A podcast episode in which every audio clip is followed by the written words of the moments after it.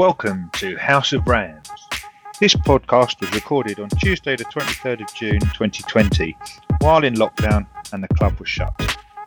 We're using this format as a quick and easy way to find out what's going on in the club and hear direct from those running the show for us. We hope you enjoy this instalment. Today we are joined by Alan Brookin. I've known Alan, uh, although he didn't know me, since uh, I first came to the club with my dad on a Saturday afternoon.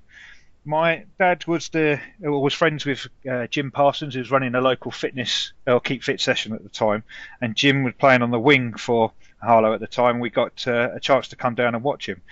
We, uh, I well, I remember very clearly um, climbing through what was the extension to the main club uh, clubhouse and all the uh, the wooden things or pillars and things that were there, and, and watching more of where I was going uh, than actually watching the game. But Alan, I think back then you were first team captain, is that about right?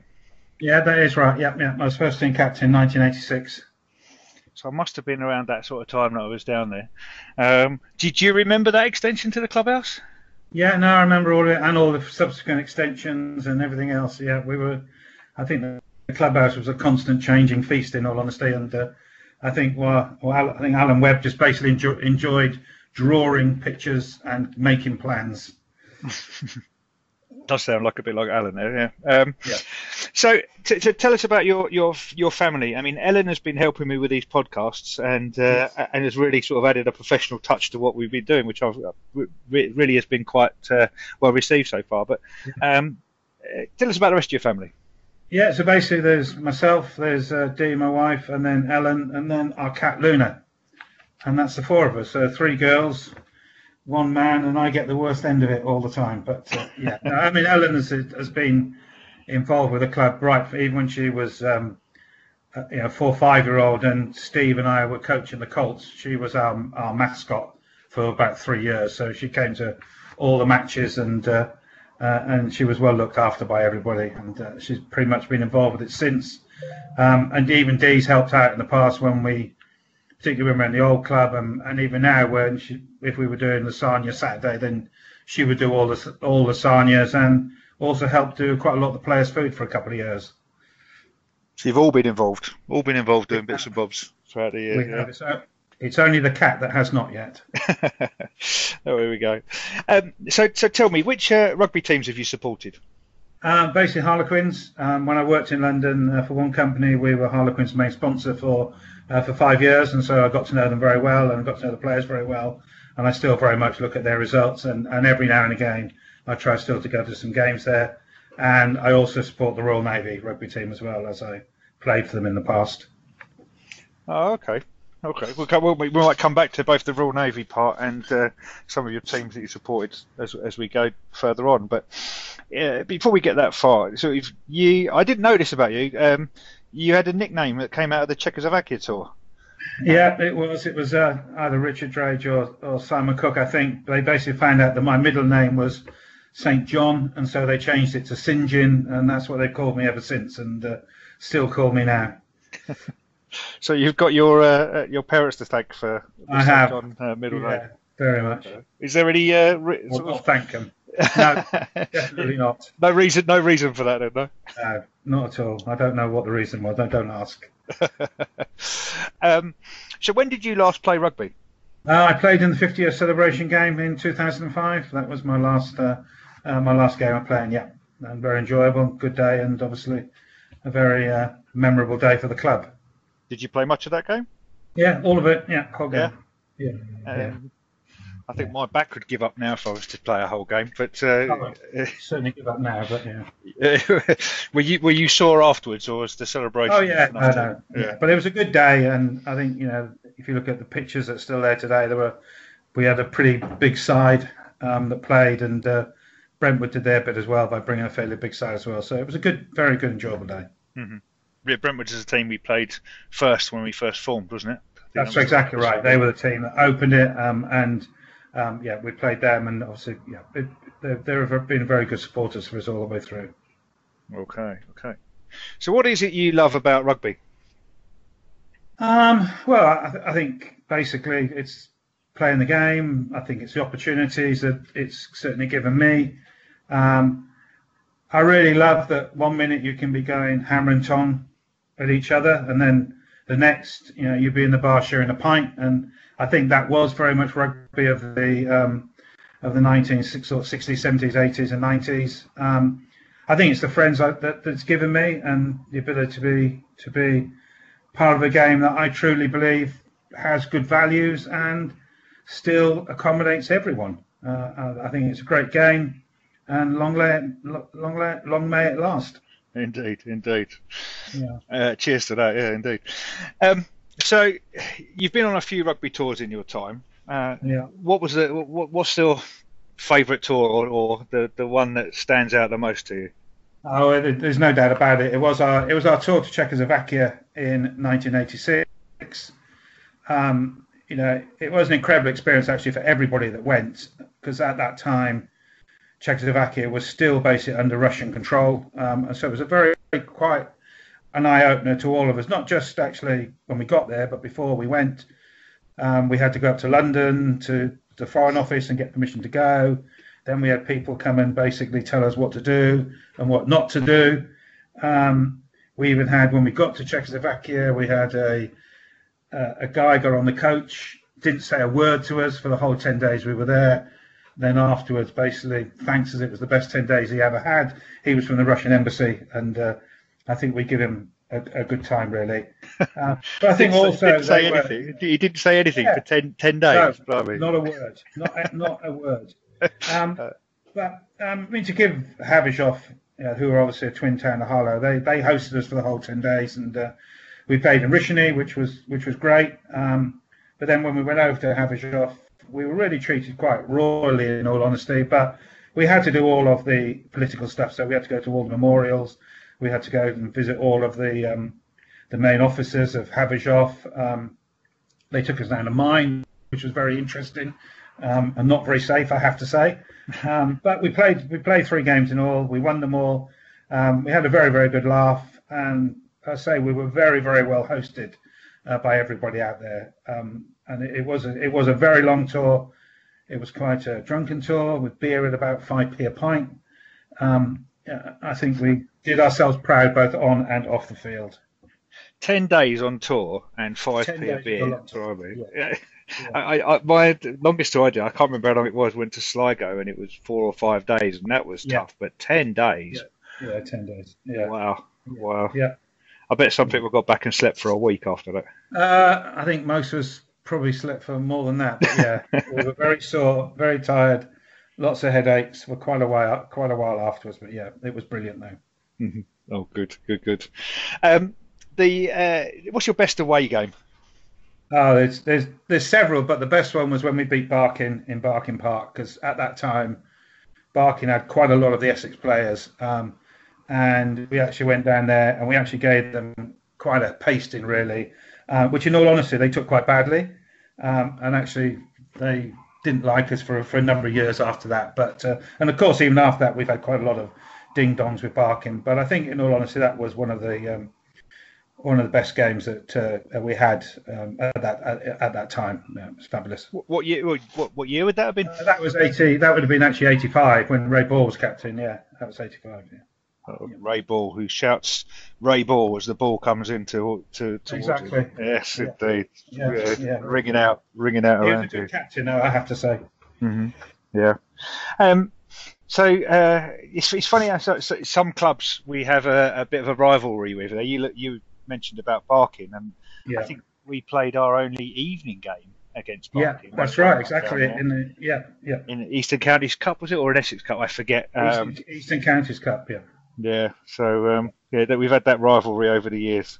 Uh, so we've covered we've covered Brentwood being the, uh, the the friendly club for us, and, and Barking not quite so friendly. But uh, there we go, there we go. So so, so give us honesty, the worst the worst club was actually Eaton Manor, who basically every time you went to Eaton Manor, it was pretty much a fight. And we actually in fact had a um, an A G M or an E G M where the, the um, sort of resolution was to actually stop playing Eaton Manor.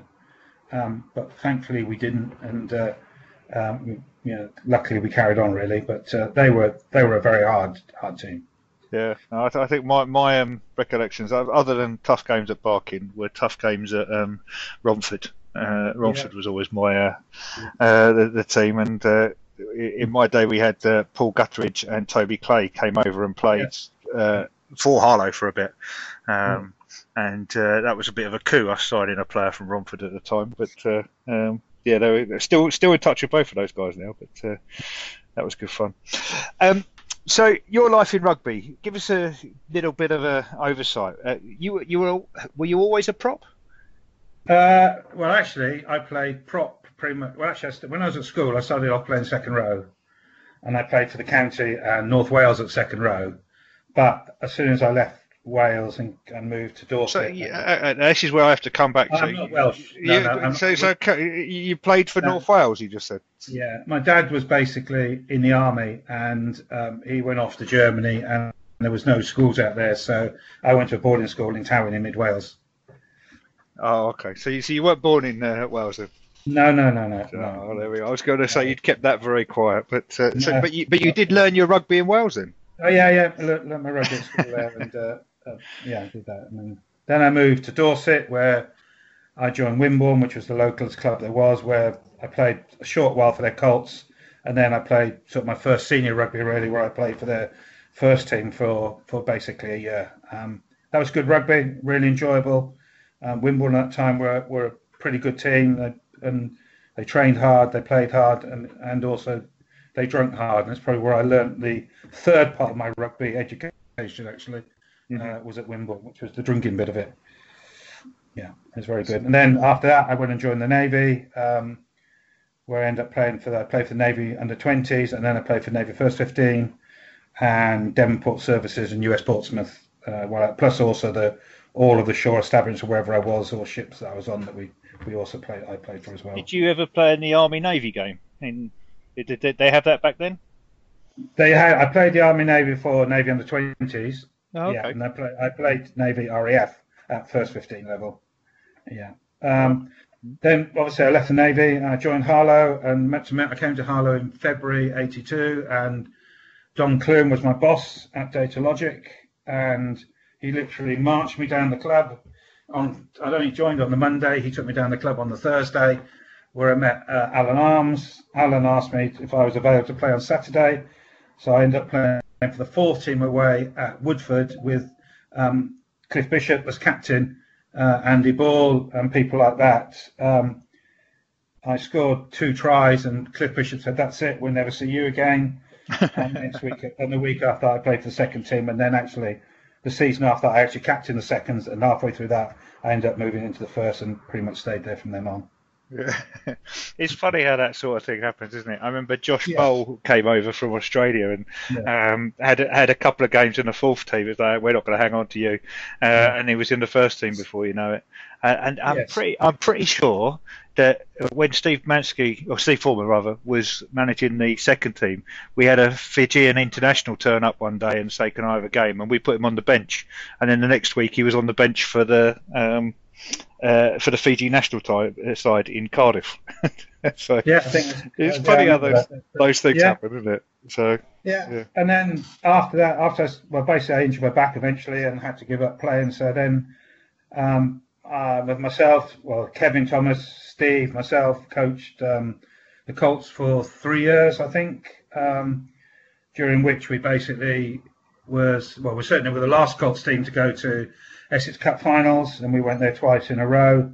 And I think more importantly, I'm more proud of is that the team, it was just when um, the Colts team that we had, our final Colts team, thirteen of those went on to play first team rugby. So um, we were really, really pleased um, and, and, and we, we thoroughly enjoyed doing that. And uh, they were a really good set of lads, and we we really got into touring with them and everything else. And it, and it was good fun.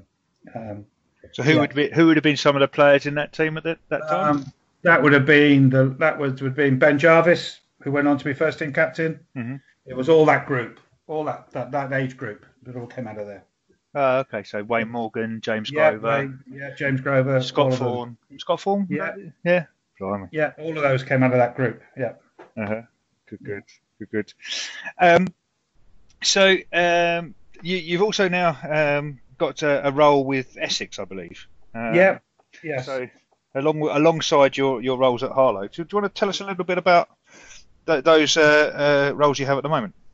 Yeah, basically the, the role at Essex is one, I look after all the facilities and funding for Essex, and really my sort of my drive really is to try and get rugby clubs to be more sustainable. You know, we've got a lot of good clubs that, that you know that are on the field and they play well and everything else, but off the field we have got some shocking clubs in terms of the infrastructures, et cetera. So we've had this plan to basically get clubs to be more sustainable. Um, It really started, obviously, Harlow was really the first one to come to onto fruition. Now we've had Westcliff come. We've obviously had Eaton Manor get their A G P. There are three clubs now that within two years will have county standard facilities. And we've really uplifted that um, uh, and, and spent a lot of money, or we've used a lot of the R F U's money, to be honest, in helping clubs become far more sustainable. And it's something that uh, we want to continue. But of course, now in this current situation, um, it's more looking at what funds we've got and what funds we may have to give to clubs to help them survive, not just now, but going out really October, November, December, January. So it's it's more, we are sort of looking more at emergency funding now. But I, I enjoy it. Um, I get to spend a lot of time talking to the Area three R F U team, which covers Essex, Kent, Sussex, Surrey and Middlesex, which is really enjoyable, finding out what how they look after their clubs, what their clubs are doing, what they're doing as counties. So, yeah, it's it's it gives it's given me a, a fantastic insight into how the county setup works um, and how Essex has really moved forward. And obviously it really helped us getting Alan Price to be president as well. That was a massive help for us. So having two of us in the committee has, you know, has, has sort of, let's say, I'd say it's mended, it's it's mended broken fences by us doing this, which is brilliant. We, we, we weren't always in Essex's good books. Uh, well, I seem we to remember because so. we were because we were the only team in Essex or any club in Essex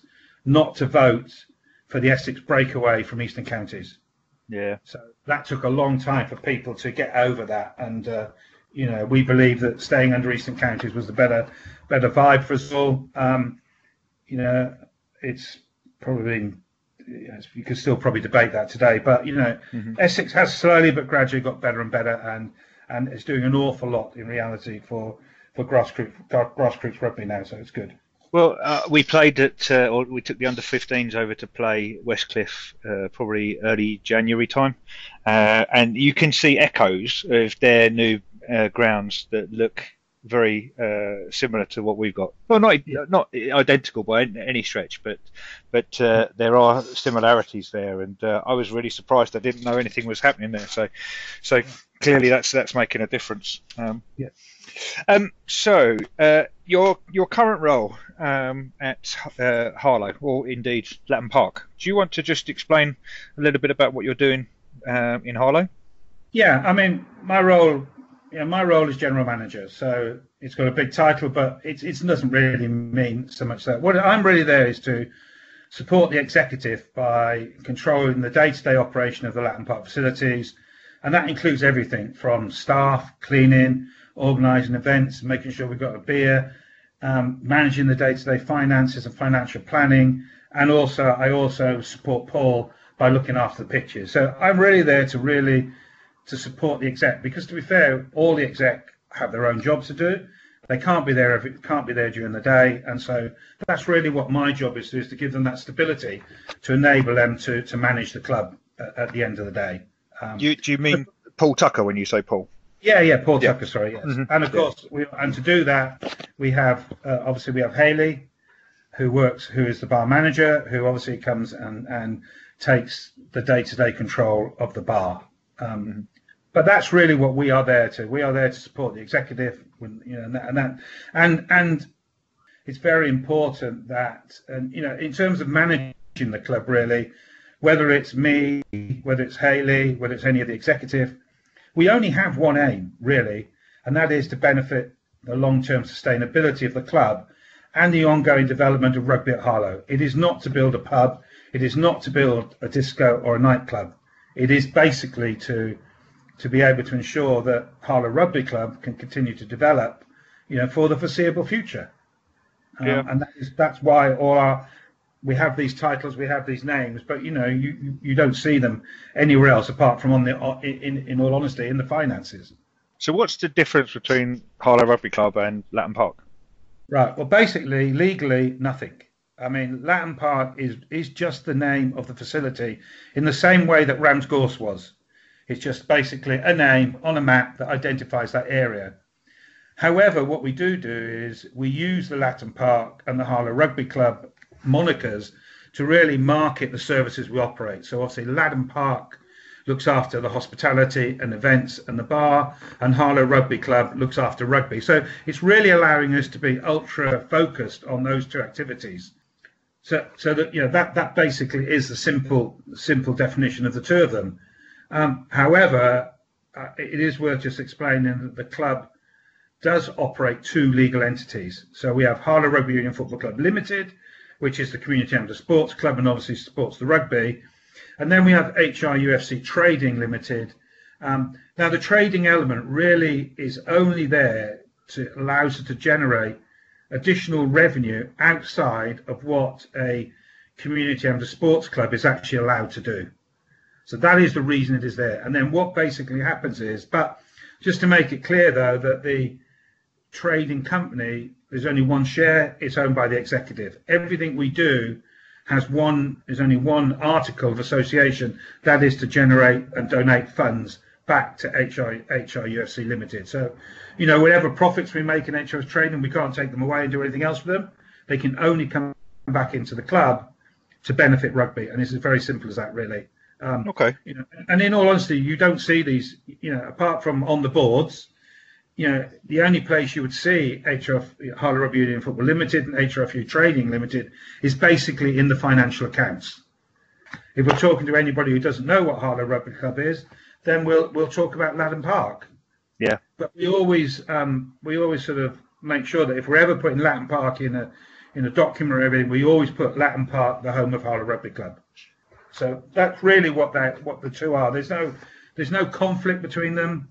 They're both very, they have to be absolutely supportive of each other, and they have to work together. Uh, and um, and I think that is one thing that the exec has really had to learn, is how the dynamics work between these two companies behind the scenes. And actually, they've got very good at it. And the budget we did last year was far, far better than any of the budgets we've ever done before, um, because that understanding was much clearer. They understood what it was about. They understood, you know, if you spend this amount on rugby, you've got to make this amount somewhere else. So, you know, it it, um, it sort of took away a lot of the pain, really. No, thank you. No, no, thanks for, for yeah. explaining that, because I know that that's something that, that creates a little bit of confusion. But ultimately, as you say, it, it's one club. Um, it's just two slightly different ways of operating. Yeah, exactly. So what's been happening for you during lockdown? Uh, well, basically, I still go to the club every day, um, really to make sure that the club stays secure, to obviously answer any emails and addresses come in, keep on top of the finances, I coordinate really the, we call it R T N A, but it's actually Return to Normal Activity Plan. So every Thursday I produce that plan, and then that gets out to the executive. We have a call about it if we need to have a call about it. And so, so at any one time, we all know where we are with all of these things. And again, it's about that part of supporting the exec, because, you know, they don't have time to do these things in their own job. So I do it all, and then I send it to them, and then, then therefore they can very quickly see where we were last week, where we are this week, uh, and where we're going to be in the future. Sure. So you must have had some time at home, though. You can't have been at the club for the whole period. What have you, what have you been up yeah, to away I, from the club? Well, I basically, I have completely restructured my garden. So I've had about three skips of soil have all gone, and rubbish and trees and everything have all gone. I've really been completely redoing that as well. So gotcha. That's where I, I do that at the weekend, and that's where I sort of try and keep keep my exercise out really by doing that. But, yeah. is, you, is your cat happy? She's very happy with the new garden. Yeah. Excellent, excellent. Yeah. Um, so, uh, what were those initial steps that you needed to take? I mean, we covered some of those with uh, Chris McFerrin on the last uh, podcast, but uh, more specifically to, to your role, what were the things that you needed to do when we when we did have to go into this lockdown period? I think the first thing we did, which, which was paramount, is that we created the COVID nineteen team, so that we weren't, everybody, single person wasn't, wasn't trying to deal with the same action. So we created that first of all, which was excellent, which is myself, Paul, Chris, and then we've now augmented that with Steve Foreman and with Hayley. And really, what we so what we decided to was really peg a date in the future so that we always had a reference point to reference all the actions we took, particularly in terms of how much money we were going to have at that point. So we tagged basically the thirty-first of March twenty twenty-one as being our reference point. And then all of our plans were all about making sure that that, that amount of money we had was going to be retained by the time we get to March twenty-one. So we took a lot of actions about reducing our costs wherever possible by either cancelling contracts or taking payment holidays. Um, we have a weekly conference call that looks at the effects of all our action on cash literally each week, not just in the short term, but as I said, out to the thirty-first of March. Um, we applied for the hospitality grant, uh, we've used the furlough scheme where we can, and we work with our own bank on all, on, on all various options available. Um, so, so at the moment, that plan works, and that was sort of phase one of the plan, and that's really what we've been focused, or we focused on heavily for the first probably eight weeks to get us to the point where we we had the lowest possible cash burn each month. Yeah, and I don't think we could have got it any lower than we did. Um, yeah, and so that that that's really worked well. I think then what we've now been focused on is really, so once you, that's done, we're now working much more on the return to normal activity. So risk assessments that we've done for, for the main parts of the organisation that need to have risk assessments done. We have a return to normal activity detailed plan, which lists every single action that needs to be done to reopen the club. Um, all of that's not only the actions, but it's costed as well, so we know what the cost of reopening yeah. the club is. Um, I mean, okay, uh, clearly you've had quite a tight eye on the finances, and I think yeah. Tracy's Tracy Wedd, our chairman, uh, her June update sort of showed that we've applied for um, overdrafts, loans, and, and a, uh, a grant um, yeah. that has come through. Um, we didn't get the grant from Sport England by the looks no. of things, but there's a few few of those things are, are happening. I mean, what does what does that mean for our, our long term? Well, it, it really, I mean, obviously the furlough is a one-off, so there's no repayment for that. So the furlough payment is obviously our staff's Staff. salaries, but there are some elements of that which stops in August that the club then has to pay. So again, that's helped, that's helped reserve cash. The stuff with the bank is more about looking at the future, really, and looking about when we when we want to, when we need to return to activity. Um, you know, anybody can go and look at what all of those those loans were offering and, and what you've got for them. Basically, first of all, you've got a twelve-month holiday where you don't have to repay it. Then you repay it back with a very, very minor interest rate. And in all honesty, if you want to pay it all back at any time, you don't pay any interest on the on the outstanding amount. So again, it's really it's almost to give you that. Um, I wouldn't say it's a comfort factor because it's not, because it's, you know, these things are still very, very, very, very tight. Yeah. But certainly has enabled us, I think, to put to put down a sensible plan that if we stick to it, then come March next year, we'll be in a reasonably good position. Well, actually, we'll be in a really good position to then to really then lift off through April to September, and then bring in a lot of revenue next summer, which will then help rebuild the slight revenue that we've spent out in this period of no income. So that's really what it's been able to do, is give us a, a point in time, a reference point, improve our, our our cash. Not that we want to spend it. I will I'll make that very clear. We're not just, because we've got it, we aren't looking to necessarily spend it. Yeah, no, I, I understand that, because I saw it in the notes. It said the expenditure is still higher than our income, and that's no surprise at this point in time. But yeah, um, we have no income basically, apart yeah. from uh, one one major set, which we'll talk about in a minute. But you know, on top of that, we've now created the detailed roadmap. So again, this all fits into the R T N A plan, and we we have a review meeting this Thursday with all of the executive, um, where we will review the whole of those plans. Sure. And at the end of that, then, you know, at some point in the not too distant future after that, then a, a, an update statement of where we are, where we think we're going to be, what we're going to do, what the roadmap looks like. Because the issue that we face at the moment is, is that we are being driven by two separate things, really. We're being driven by the return to rugby, and we're being driven by the return to hospitality. Yeah. Now, at the moment, those two plans are not in sync, as you'd expect.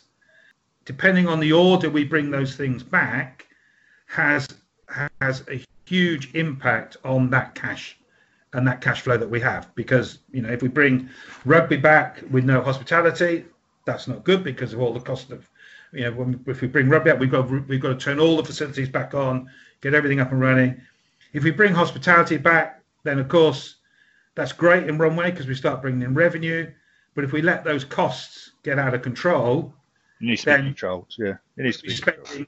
So I think when the plan comes, which say we're, we're signing it off on Thursday, I think we'll probably do another podcast about the plan, explaining why the plan is what it is, how how it's all been put together, and and what are going to be the requirements of members going forward. In effect, because, you know, even from the announcements today, well, you know, we know that um, Boris can stand there and put his hurrahs on, but until we see the details behind it, which won't be till Friday, we won't know exactly what the impact of what he said today really is. Yeah.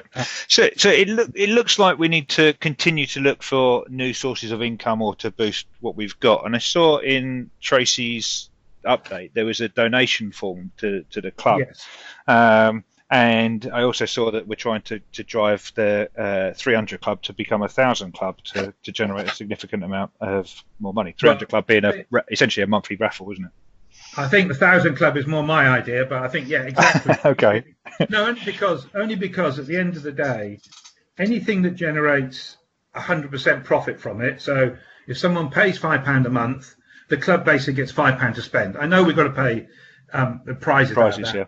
Hmm. Now, you know, if you then compare that to making five pounds of profit over the bar, you've probably got to sell somewhere in the region of fifty pounds worth of beer by the time you've paid all the other costs that go with it. So mm.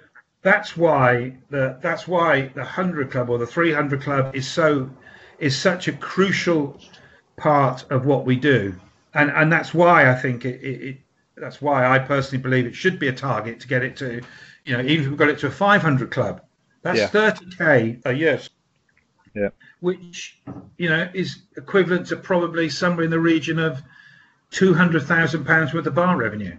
Yeah, so that's I, I, I, I see, I see, I do see how that makes uh, yeah. makes sense. I guess maybe people have seen the message from Tracy and they've seen a donation form in there. Yeah. What do you, what do you think that the donations would be used for that that, that came in from our membership? Well, we've already had donations already from mm-hmm. from I think we've had four now in, which is very good. And Um, at the moment, that's about uh, twelve hundred pounds, which we've had in already.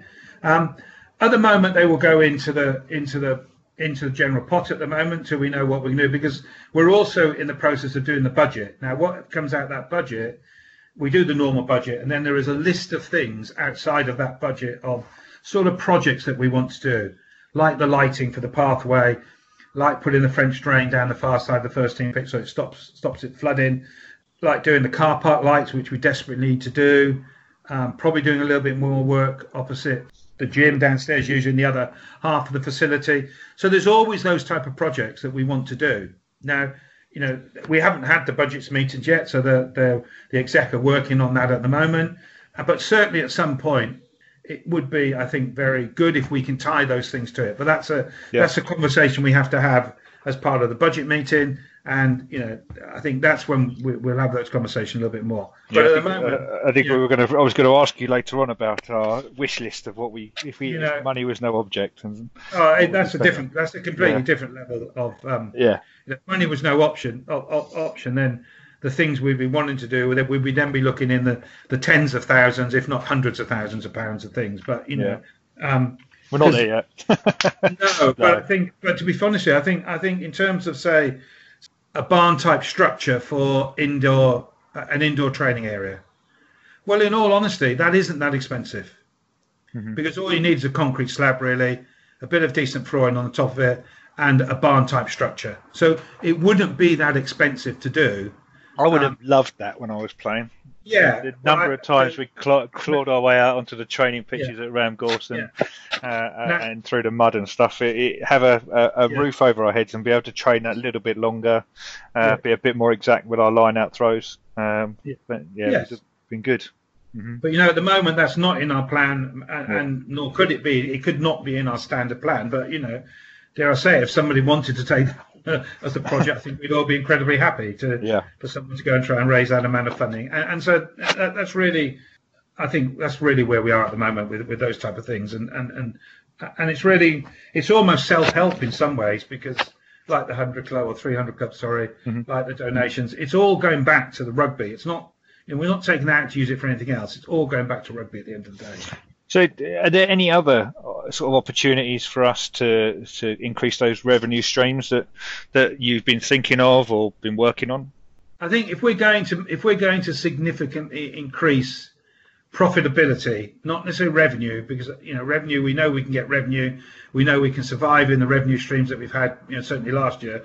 But if we want to actually bring back real big chunks of, of profit to the club, then you've got to start thinking bigger than what we are. So a couple of things that we, we're already in conversations about really is is bringing much better quality music events to the club. With a, with a, to be fair, working with a partner to bring them to the club, where you know you're talking spending two, three thousand pound on an act, not two, three hundred pound on an act, because that will get you bigger traction in the local economy and with obviously the community. You know, we want. There's one of the conversations we started last year, but unfortunately we got a bit. got a bit kibosh with the uh, sound thing, was to talk to the council on putting on really a really exceptionally large summer event. You know, well, really there were, doing a there were big event. There were problems last year with that? No, we had problems with the sound, didn't we, at one of the events, uh, which we had a slight problem with. Oh, but we, we were being too noisy. We were being too noisy, yeah. yeah. And and I think also we do have at the moment, we've been, with our sponsors, we've got a brilliant set of sponsors, and we've been very mindful that we would not flood our sponsorship with too many companies of the same ilk. So we wouldn't have five estate agents, et cetera, et cetera. Um, yeah, and sponsorship is a big element now. That the revenue we get from it is it's a big number. However, we do have, we can accommodate another five to six corporate sponsors without really putting anybody else's noses out of joint, really. So we will be looking to do that. Uh, and if you look at some of the companies that are moving into the town in the in the in the not too distant future, I think that's going to op open up opportunities for us as well to um, to go and find those additional corporate sponsors, which is really what we what we want to do. Because again, if if someone's got a good contact there, who yeah. should they get in touch with, and who should they sort of? Me. They should get in touch with you. Yeah, okay. me, yeah, and I will. I will deal with them. I mean, so yeah, I mean, that's exactly what we're after. I mean, we've got we got some nice sponsors last year. We've got some original sponsors that have been with us since we moved here. Um, in fact, I think all our sponsors last year renewed for two years. So again, we've got them for another another. You know, we've got them for another year at least before we have to renew them again. Um, so you know, I, I think we've we've done really well with our sponsors. They like coming to the club. I think we look after them very well. So, um, if you had two pairs of hands or someone to, to help you out, what, what sorts of things um, w would really help you out at the moment? Well, I think at the moment, in all honesty, we, we've always got space for gardening and painting, et cetera, et cetera. But I think where we are at the moment, what we really need is we need our members to continue to support what they have done, and that is continue to pay their membership. It has been an absolute lifeline for us. That money every month that comes in, it has really, really helped us get through this period. And you know, I take my hat off to all of the members for doing it, and, and I thank them from the bottom of my heart for doing it. So we need them to continue to do that. And more importantly, it's not so much support now. We will need support when we reopen. We will need members to come back and support the club, support the events, support the facilities, obviously support rugby. And, and that's what it was. And, and, and in all honesty, at the moment, the best thing we can, all our members can do is really stay safe and sound and, and make sure that they can come back to us and return as soon as possible. Um, and, and I think that's really where it is. We have, we have a few people pop in there again. They do a little bit of work. But I think at the moment it's, please continue paying your membership. Please come when we open the doors. Please come and support us. And then we'll look at what we need to do afterwards. And, and then we'll see where we are. It's a shame, unfortunately, we've missed the summer um, because some of the things that we wanted to do was more around like we used to. We wanted to have an old-fashioned ram gorse barbecue where everybody gets involved and, and helps. And, and we still want to do those things. We still yeah. want to. And, and I think that's the one big thing I've seen in the club over the last twelve months. I've seen a much more coming back together of the whole club I think we got a bit fractured when we moved for obvious reasons, but I do feel now that we've got everybody coming back together. You know, you've only got to see the first team, the way they're pulling together, the way they're training, and it really fills me with, with great hope, actually, for for the future uh, and the way that, that we'll we'll go about the next the next few years of our of our journey. So, uh, I mean, I think the next thing to sort of think about, we we kind of touched on it a bit before about having that indoor or barn type of um, training yeah. facility. But if if money was like no object, um, I know we looked at an A G P pit or the all-weather pitch um, yeah. previously and, and sort of moving. Is that something that would be on your your list? The, the A G P, yeah, uh, there is no doubt that an A G P would be on every single rugby club's list. The problem is is the cost of putting it in to start with. The problem is, is it's a never-ending um, bucket of money that you've got to provide. It's round about thirty thousand pounds a year you've got to put aside to maintain it, because depending on how many games you play on it, the surface has to be replaced every five or six years. It, it can actually go out to, to eight, nine years, but generally they're finding they've got to be replaced every five or six years. Um, and it, it is, you know, and of course there are various qualities of these pitches at the moment. Um, I think there's a lot of medical doubt about at the moment about the quality of A G Ps. Yeah, I mean, I guess that some of the kids that I coach, or rather players that I coach, when we go down to Eaton Manor, although last year we went down there, we, we lost quite badly, and this year we, we managed to win yeah. down there on that pitch. But um, the, the the players aren't terribly keen on, or those young players aren't terribly keen on, on playing on those surfaces because they sometimes get burns. They don't always get burns. I, I used to, I would have loved it, to be honest, a nice springy surface like that to, to play on. But is there anything you think that is, you're hearing about how we should think about playing on those pitches in a in a different way? Anything we should prepare uh, as a player, I guess, to, to go onto those pitches? Well, I, I think I, th- I think the problem is is going forward. I mean, I certainly know two clubs in Essex which are looking at A G Ps, although they won't, they're not in our league, so it won't affect that. But I think eventually, you know, I, I don't know how many years out this will be. Um, I'm pretty certain that all, well, there all, actually won't be A G Ps as they are now. There'll be more these grass fibre pitches where you mix natural grass with, with a degree of fibre element, soft fibre element. So you, you just don't get the wear there, and then they sit on top of this mat. But yes, I think I think you're going to have to. I mean, if you look at, um, there's a very good paper written by one of the Saracens coaches that when Saracens went to uh, the um, Etihad and started playing their games there, uh, the Alliance, sorry, to play their games, mm-hmm.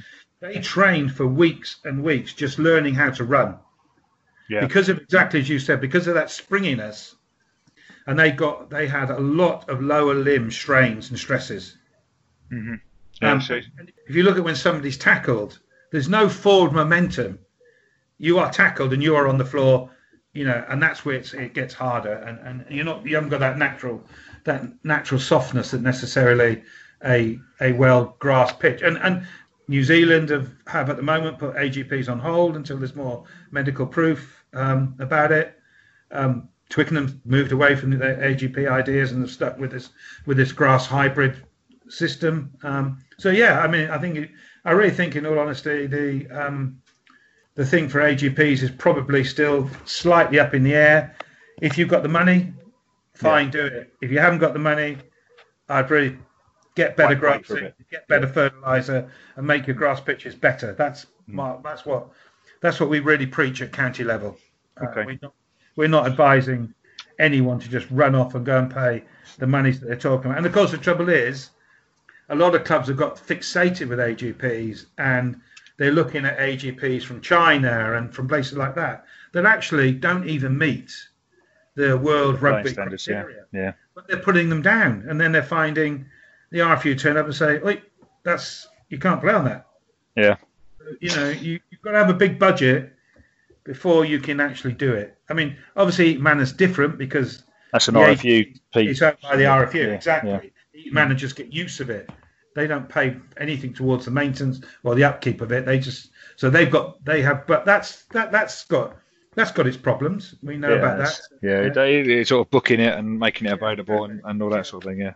Yeah. Well, it, it kind of brings me towards the the last section of the, the conversation today. But uh, I've got three questions. Firstly, um, one that came in from Andy Stallman, which he stole from Jay Clark from the, the the last time out, which was your best guess. When when when do you think the bar will be open? I think you need to wait till after Thursday. Let us finish our reviews, and then we'll come out with a plan. I, whatever date I said at the moment, it would not be correct. Yeah, no, um, I understand. Because, you know, we have to look at the advice. We've got to look at the advice in detail. And it's not just about that. It's very easy for anyone to say you can open the pubs on the fourth of July. But, of course, have Green King got all that amount of beer? Has everyone got all those amount? You know, so this is also a massive logistical element. Has someone been drinking all our beer then? So, no, we well, haven't got any beer. They've been taken got... away. We, oh, it got right. returned. Oh, it all okay. got returned. It was all out of date, so they took it back. Oh, okay. Yeah. So, but but you know, it, it takes it'll take three to four weeks to really, or three weeks really, to get from the from to saying we're going to open on a date to actually get the club completely ready and getting all the supplies in, because everything has been shut down now. Mm. You know, even and it's the, it's the silly little things that people don't realise, like because the water's all been switched off, we've got to do Legionella testing. Mm-hmm. So we can't, that takes three weeks from the day we start Legionella testing. There's no point doing it and then having all the water t- switched off for another three weeks. Otherwise, we will have Legionella.